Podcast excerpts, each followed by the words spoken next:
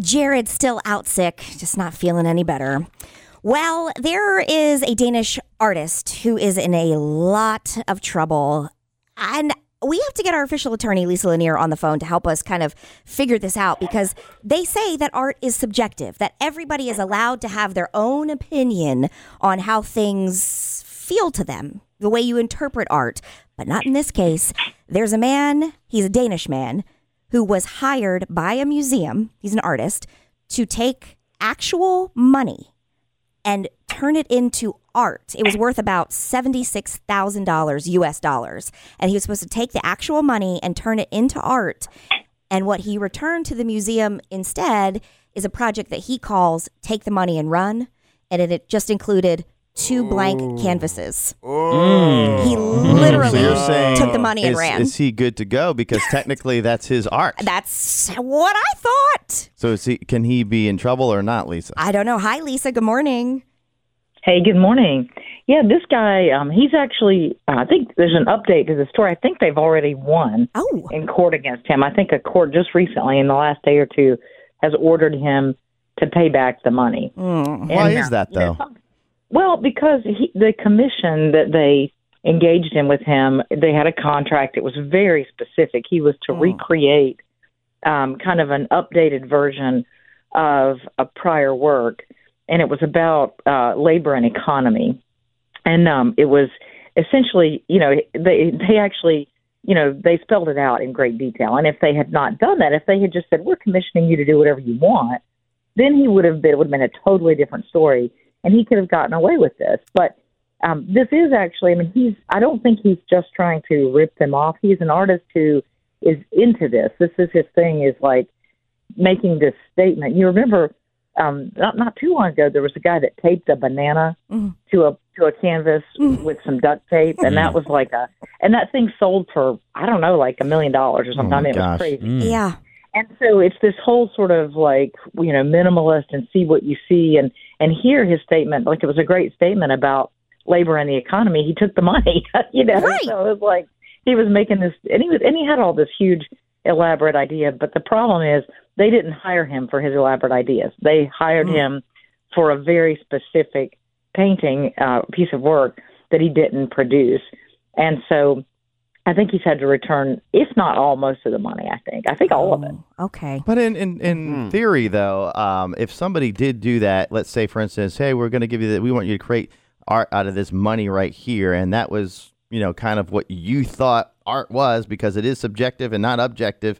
Um, in theory, if it was just like that, he could have got away with it because that's just, just his opinion on what it is, right? Yeah, as long as they were vague about it in the contract. If they just said, you know, create whatever you want to about money, Yeah, and, and he, we're going to pay. And and because I think the the gross payout, I don't know if it was U.S. dollars, was like eighty four thousand dollars. It was a lot of money. And the other thing And- is too, um, I thought you're not supposed to really, if it's the government's money, you're not supposed to deface it in any possible way with, within the art. I don't know if yeah, I don't know if they have that same uh I, that same rule of law.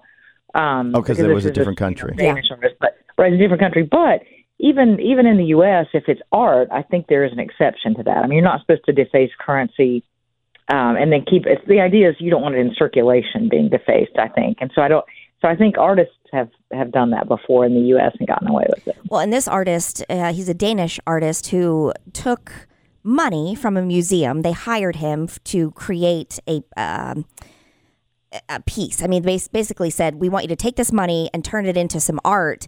And he says, after returning two blank ca- canvases that he named "Take the Money and Run." I thought So, that was very really clever. Very clever. It's mm. very clever. But It he is says, a that's a song too. "Take the money and run." That one. But Steve he, Miller. He Yeah. said, Not sure he's not sure he's familiar with the Steve Miller Band. probably but- doesn't know. probably doesn't know. He goes, from my artistic point of view, I felt I could create a much better piece for them than what they could imagine. I don't see that I have stolen money. I have created an art piece which may be 10 or 100 times better than what we have planned. What's the problem? I think, I think it's very smart. I like the man. I like him. very smart.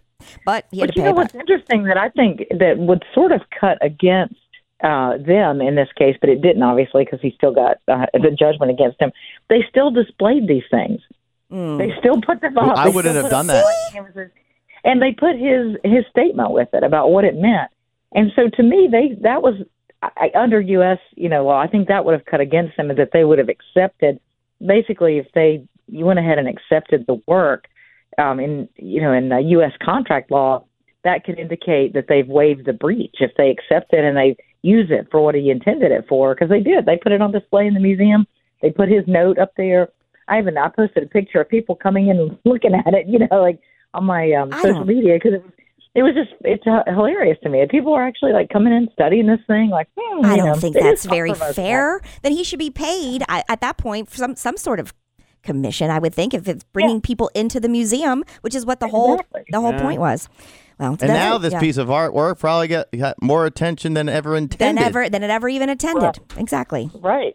Well, Genius. They'll be showing right in. They need to pay him double and, and book him for the next project. and they probably will. That's why it's so iffy when you commission somebody to do work for you because you know you could you can say yeah do do whatever I like these colors or I want this kind of thing and then you you have to pay them even here's if you don't like it. And here's the crazy thing, and I'm not sure how much you know about this, uh, Lisa, in the United States, but do you know if somebody paints something or does something, a mural on your own property in a lot of areas, and you don't like it, you're out of luck. You Yeah. can't paint it. You can't even paint it. Can't even if it's over it? It's on your own building. There's some kind of protection of this stuff. I forget exactly what it is. oh, I didn't know that. You mean like uh, downtown when somebody paints Yeah. a mural kind of thing? Yeah. Yeah, I I think that's a city, um, like a city by city kind of a thing. I don't Okay. think that that's all over all over the state. I think some cities protect because usually they've commissioned somebody. Usually there's an agreement uh, with the owner of the building to begin with because they can't just typically they can't just come along and and paint a mural on a No. non Right, right. It- But if you accept this mural and accept the art, the subjective art from the artist, and they they do it on, he has some pr- protection and actually some uh, rights to it, even though it's your own building. That's to me, it's that's bizarre. yeah. Yeah, I think that's in uh in just in some municipalities, but still, I mean, even if like if you don't like something about a painting, um, you know, you can usually talk to the artist and they will, you know, they'll tweak it for you, but they're not going to like in the case of the mural uh situation that you're talking about, they're not going to come along and change the whole concept because you know they were they were hired, you were in agreement. But little little nuances and tweaks the artist will usually do, but not not not too many, you know, because it's uh, it's their art, you know, it's it's their, their and their time and their effort and their talent. Yeah. Well, as always, Lisa, thank you very much, official attorney of Jared and Katie in the morning, Lisa Lanier. If you're ever injured on the job, hire a heavyweight.com.